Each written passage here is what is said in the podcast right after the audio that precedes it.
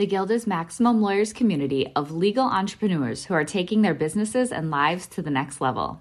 As a Guild member, you'll build relationships, be held accountable, and learn strategies specifically designed to get you unstuck and accelerate your plan for growth. Members are also granted exclusive access to masterminds hosted around the country. Our next event is coming up, and we're heading to Scottsdale, Arizona. There's something truly magical about the power of these in person connections where real time breakthroughs happen. Picture this you're surrounded by like minded law firm owners tackling your business and mindset challenges together. The energy is electric, the insights are transformative, and the results are game changing. Investing in yourself is the best decision you'll ever make. The knowledge, strategies, and breakthroughs you'll gain are priceless assets that will supercharge your practice and propel you forward. Join the Guild and secure your ticket to Scottsdale at the best possible price by visiting maxlawevents.com. Run your law firm the right way. The right way. This is the Maximum Liar Podcast. Maximum Lawyer Podcast. Your hosts, Jim Hacking and Tyson Mutrux. Let's partner up and maximize your firm. Welcome to the show. Welcome back to the Maximum Lawyer Podcast. I'm Jim Hacking. And I'm Tyson Mutrux. What's up, Jimmy? I'm reporting live from Des Moines, Iowa. I think Becca used to live here in Des Moines. I actually was somewhere in Iowa. Two games in on a long tournament for the Nornator. They are 0 2 so far. They've got their brains beat in the first game, and the second game they played pretty well. And then they had that notorious one bad inning. It'll get you, you know, it may not be that long of a tournament if they keep losing. So that, that might be a good thing for you. Yeah, yeah. I mean, it's fun when they win, but we've been out of the house a lot lately. So there's that too. Absolutely. Well, let's jump right in, Jimbo. And our guest today is Guild member Rob Schenk. What's going on, Rob? It's going very well. Thank you, gentlemen. How are you guys? Fantastic. Great. Let me go ahead and give a quick bio for you for all of our listeners. Rob Schenk represents families of those injured or killed in nursing homes all across Georgia since 2017. Rob has been the host of the Nursing Home Abuse Podcast, a video podcast dedicated to educating residents of long term care facilities. Rob, thanks for joining us. Thank you so much again. Been looking forward to this for a while. I actually have too as well, Rob. But I, I want to hear, you know, this. I always ask people to, you know, talk about their journey and how they got to where they are. But give us the details and give us the dirty. Like, what led you to joining the guild, right? Like, what was it that led you to join the guild? What in your journey led you to that? I think that it's probably the same journey as a lot of the guild members. I was and still continue to be spinning many plates. And every time I hear a podcast, I go to the next shiny thing and wasn't accomplishing anything. And I just needed a place where I could hear fresh ideas, get good ideas, and have people that would be a sounding board. So just people that kind of in my situation and just get feedback from them and, and, and learn from them. That's kind of, that was what precipitated it. And I, I knew a few people. I think Ryan Locke was the one that, that was like, Hey, you should, you should check it out. So, but I'd been a long time listener of the podcast itself for a long time. So well, let's go. Let's go all the way back. Talk to us about when you graduated law school. What happened career wise up until you sort of started your own firm? I graduated from Georgia State in Atlanta in 08. Went to work at a international business firm that's kind of based in Paris. Did kind of cool business transactional business litigation stuff for a couple years, but realized that I wanted to be my own boss. I wanted to be able to be the one that picks what the printer is going to be. You know that makes all the say so of what the website's going to look like, what I want to do, that kind of thing. But originally, I, I, because of the experience that I had at that firm, I started off as business litigation, so breach of contract stuff. But it was too difficult for me because I might have a case in which I have to learn about how companies sell debt to one another because I'm suing somebody about a breach of contract and debt selling. And then the next day, I'm trying to figure out why somebody's being sued uh, in Florida for uh, failure to build a metal staircase correctly with whatever welding materials he had. I was I was taking on too many things. And so after a little bit, I started doing personal injury because I wanted to get court time and I felt like that would allow me to focus on kind of just injury work as opposed to having to come to work every day and learn a new industry. And then at some point I paired up where I was sharing expenses but not profit with another individual. We finally ended up partnering together and then doing, doing all types of injury work. And then at some point, we niched down into nursing home work. And that partnership and which it continued to. And then at the end of 2021, beginning of 2022, that partnership dissolved. We separated, and I've been solo, still just doing nursing home work since then. I've been really doing nursing home work only since about 2017. All right. So there's a lot of good, juicy nuggets in there that I want to ask you about. But I want to start, though, with the decision to get rid of the injury stuff except for the nursing home, which for many firms is a very difficult thing to do, it can be painful even. What was that decision like? To me, it was not a decision. It had to be done for the exact same reason that I had so much stress at the beginning of my career with the business litigation. It was difficult one day to figure out how uninsured motorist coverage would stack on liability coverage one day and the next day try to figure out how to get surveillance camera footage from the Kroger for a slip and fall case the next day, etc. So I knew that we had to do something. It just so happened that my partner was a CNA in nursing homes for 10 years. So he had kind of inside knowledge of how that industry worked. We got a couple of cases just fortuitously at the beginning of that injury career. We did well on them. So it was kind of like if we're going to pick something trucking, slip and falls, negligent security, I think nursing home is as good as any. It's a great cause. Like it makes you feel good at night to having done that as opposed to some other areas. So we knew we had a niche down. It just so happened that the kind of the forces aligned us to the nursing home industry. So how did that partnership go? And then what was sort of, I don't know how much you want to get into it, but what was sort of the decision making to go out solo solo? Sure. I mean, he's still like my brother. I mean, like we're great friends. We have a great friendship. We had a great partnership. I think that the issue for us was that we're so similar that it seems to me that when two people that are so similar to, are together, the strengths are exponentially increased and the weaknesses are exponentially increased.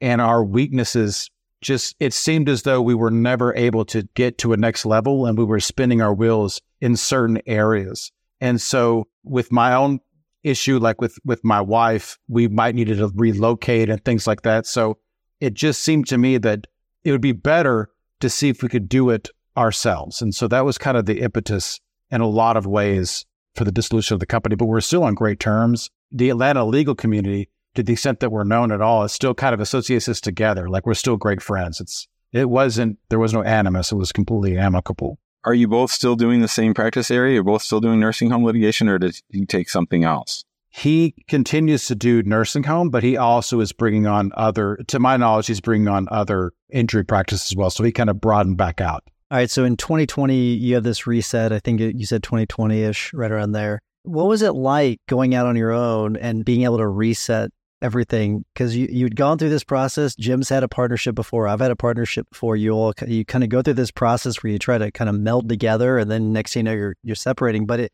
it is a really good opportunity for a reset. So, what was that like, and how has it gone so far? I feel like this time you're a little bit more road wise. I don't know if that's the word, road weary plus wise. I don't know. So that the problems weren't as shiny. Like when you do it the first time, it's like, oh, awesome, let's go get a printer. Like, or hey, this is awesome. Like, let's get a laptop and you know, blah blah blah. It's fresh and new and it's it's fun, even though it's sometimes can be tedious. This time it's like, okay, I got to do all this again, and it was kind of a bummer.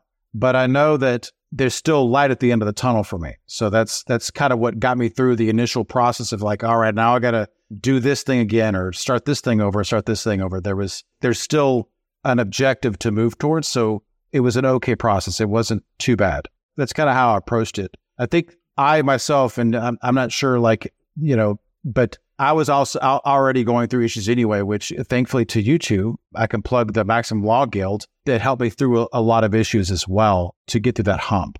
I think a lot of people like the idea of a second chance of sort of resetting things. I think they get sort of excited about looking at something in a new way.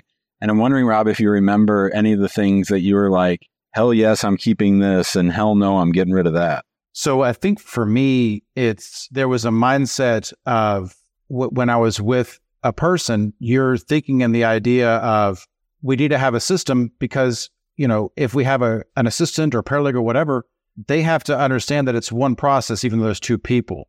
And we never achieved that in reality uh, with our processes. So with this, with being out on my own, now I have more than one person. So even though it's not another attorney, I still have to have processes that everybody understands no matter who's got the assignment or where it's going. There's one way to do things. And so that's got me breathing a sigh of relief. I'm developing one process for all these tasks. So that's kind of something that I'm happy about with the transition. If that answered the question. I don't know. I think I forgot the question towards the end of it. You got it. So what are the things that you feel that you're struggling with these days? Initially, I was struggling with the mindset. I was doing a lot of negative talk, a lot of toxic talk, a lot of anxiety, a lot of stress, a lot. And so the help of the guild, I watched a lot of the Jason Selk talk, did a lot of the, you know, the relentless solution focus, got through that hurdle, got through the initial crunch because I was at a money crunch as well. So it was the mindset and money crunch were my two greatest hurdles at the time, which was interesting because at the time I joined the guild, I didn't know that mindset was a problem. Like I, I was one of those people that's like, whatever, I'll just crush it, the anxiety with my mind vice, which was, which was not working for me.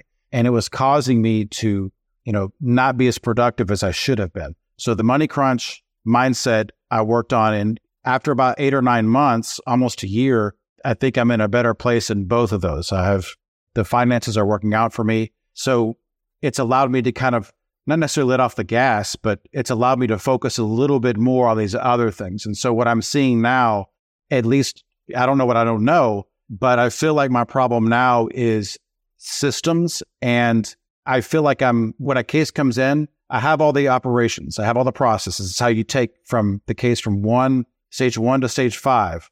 But there's no set person. It doesn't auto populate in terms of like these are the due dates for everything. So I have to literally check every case periodically to move different tasks forward. So I don't know what that's called, but that's what I feel like is a huge drain on me that could easily be solved, but I just don't know how to do it. Are you ready to unlock your full growth potential both professionally and personally? The Guild, Maximum Lawyers' exclusive community of legal entrepreneurs, invites you to our upcoming in person mastermind event in Miami, Florida. There's something truly extraordinary about the breakthroughs that occur when you're physically present, working through your business and mindset challenges in real time. By attending our mastermind, you'll engage in deep discussions, share experiences, and receive expert guidance from our coaches and fellow law firm owners who understand the unique challenges and opportunities within the legal industry. This collaborative atmosphere fuels creativity, accelerates problem solving, and stimulates innovative thinking. Investing in your personal and professional development through attending an in person mastermind is an investment in yourself and in your future. The breakthroughs, knowledge, and strategies you'll acquire are priceless assets that can transform your practice and propel you towards your goals. Visit maxlawevents.com today to join the Guild, reserve your spot, and secure your ticket at the best possible price. You're listening to the Maximum Lawyer Podcast. Our guest today, Rob Schenk, he's a nursing home warrior down in the ATL. We're glad to have him with us. Rob, talk to us about that mindset shift. And I'm interested, did the mindset shift come before the finance shift or vice versa? But what was your mindset before you had the breakthrough? And then what sort of turned you around?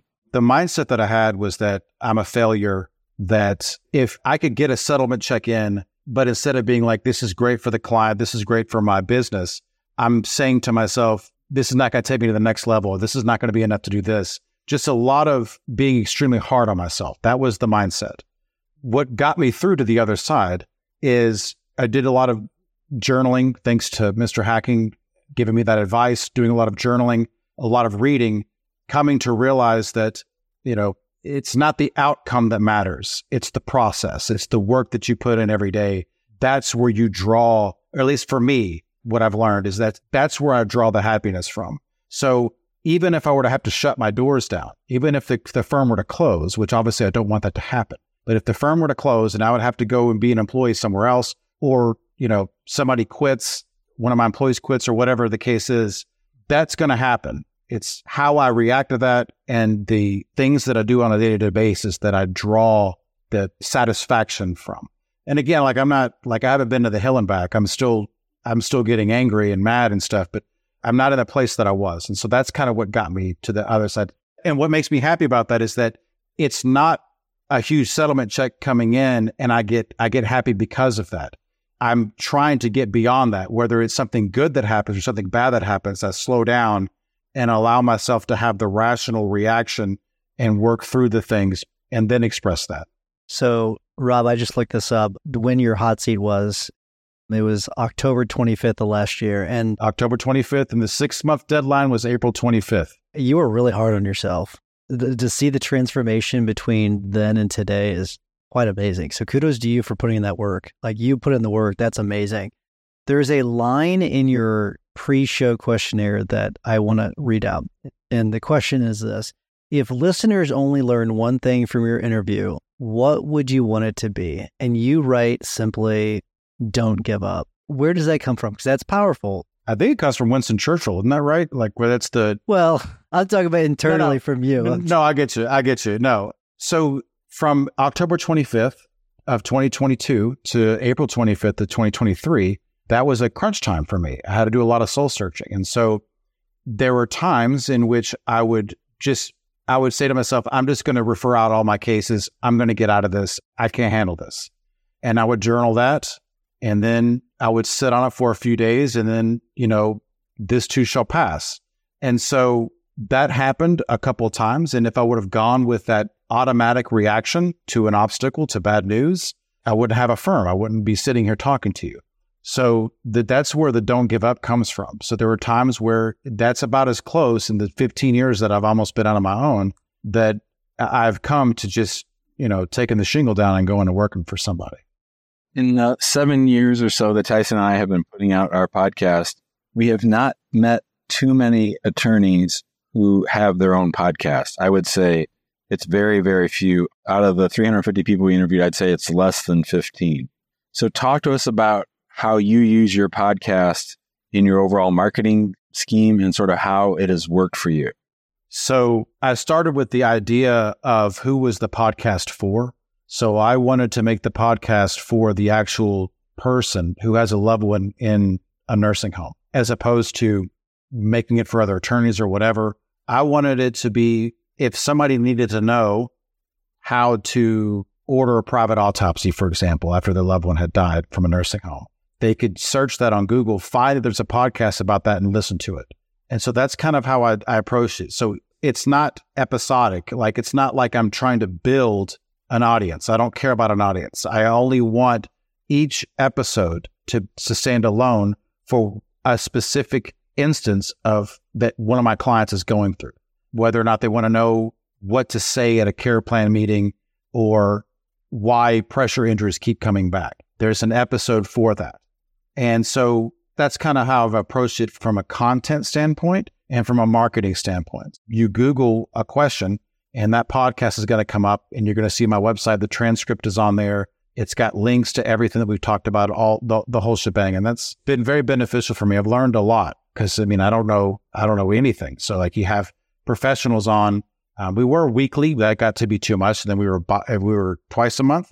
We've been on hiatus for a while because of the dissolution of the firm, but about to start it up again, but it's been very helpful to me in learning my industry better. Let me ask you um, for my last question. Uh, let me ask you about you're remote and you've worked in person before, but you're remote now. And I, I have noticed sort of a trend where people seem to be going back towards it, the, getting into the office. And I wonder if you will, if you think you'll stay remote into the future, or, or you, if you think you'll return. I hope to stay remote forever unless a client wants to see me, which is fair. I mean, obviously I got to show up for court appearances, but I don't know. There's something about me that work is work and your life is your life. And so like, I want to give the benefit of my employees that like, Hey, as long as you're getting your work done, get it done and you can spend that time with you however you want to do it. I don't know, like go to the tracks, spend time with your family, whatever you want to do. That's kind of how I approach it. Like, I don't, I see the benefits of having people all around a water cooler and talking and, and doing those type of things, but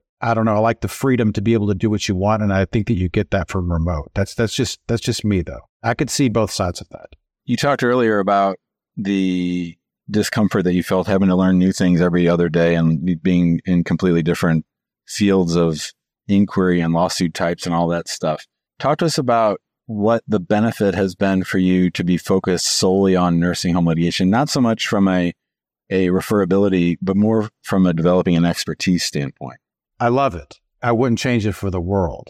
So I mean, you could imagine like any area of law, you could go down the rabbit hole as long as you wanted to. So with nursing home, it's no different. So one day I might be spending time trying to understand the difference between choking to death and aspirating to death.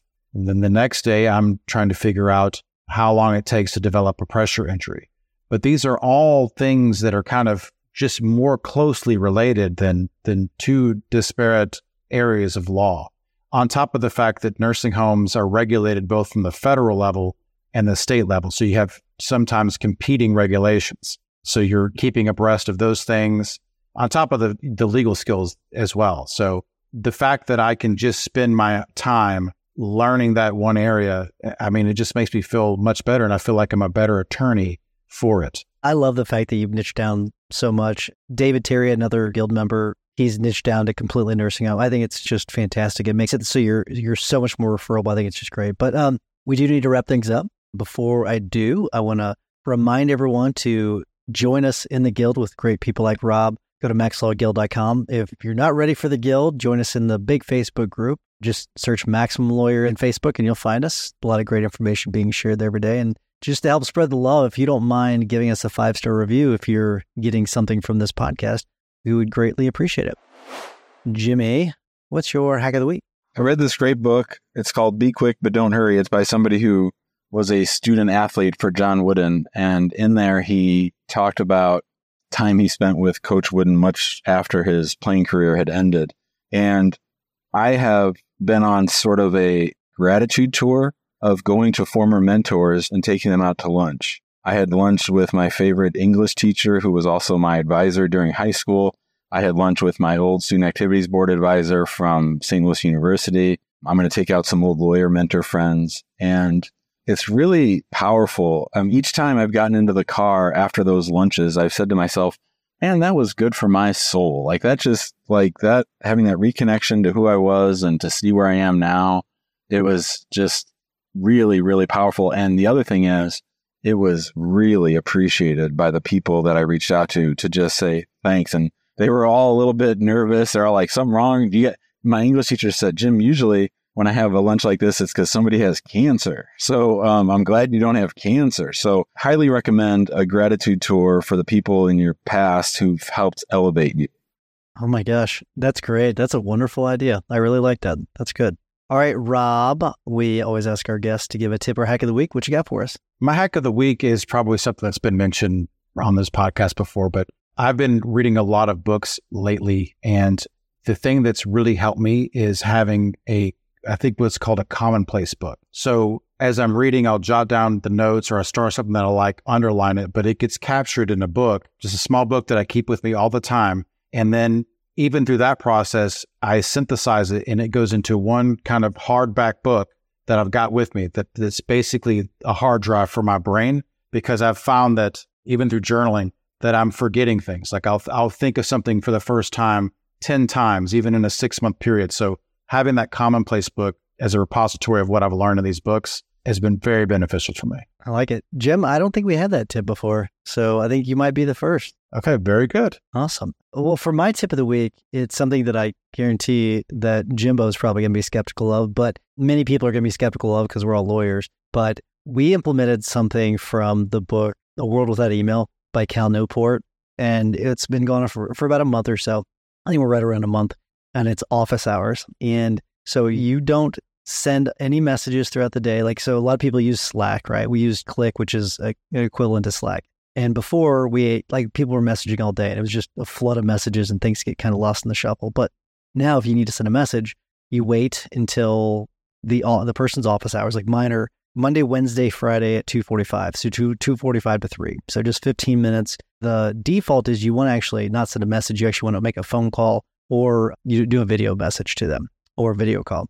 And that way you can get the context of what's going on instead of just sending a message. So you want to prioritize, you know, actually calling instead of sending a message. But that's what we've been doing. So everyone in the firm has office hours. And if you need to speak to someone, you go to them during their office hours. And it is reduced, at least I would say my stress has gone down quite a bit. The number of messages I get is basically non existent for the most part. It seems to be working pretty well. So tip is office hours. It's I think it's a great. It's actually really great for stress. I can tell you that because instead of getting messages all day, your time, you handle those things at that time, and you really don't get many because usually what happens is people, the whatever the question is or whatever the the issue is, it resolves itself because they kind of figure it out. So it's it's actually a really cool thing. So highly recommend it. But Rob, thank you again for coming on. And like I said before, amazing work that you've done just to change your mindset. Awesome stuff. And just love having you in the guild and, and love having you on the show. Thank you so much, guys. Thanks, buddy. Keep it up. See you, Rob. Good job, bud. Thanks for listening to the Maximum Lawyer Podcast. Maximum Lawyer Podcast. To stay in contact with your hosts and to access more content, more content. go to MaximumLawyer.com. MaximumLawyer.com. Have a great week and catch you next time.